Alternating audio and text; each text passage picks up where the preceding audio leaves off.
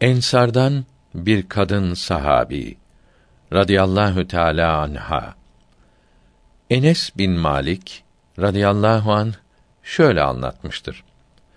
Ensardan bir genç hastalanmıştı. Ziyaretine gittik.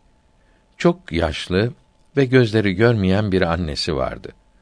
Biz oradayken o genç vefat etti. Yüzünü örttük ve annesine Allahü Teala bu musibet sebebiyle sana ecr ve sabır versin dedik. Oğlum vefat etti mi diye sordu. Evet, vefat etti dedik.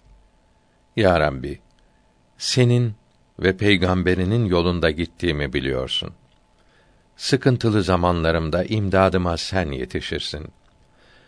Bugünkü musibeti üzerimden kaldır diye dua etti. Biz henüz dışarı çıkmamıştık.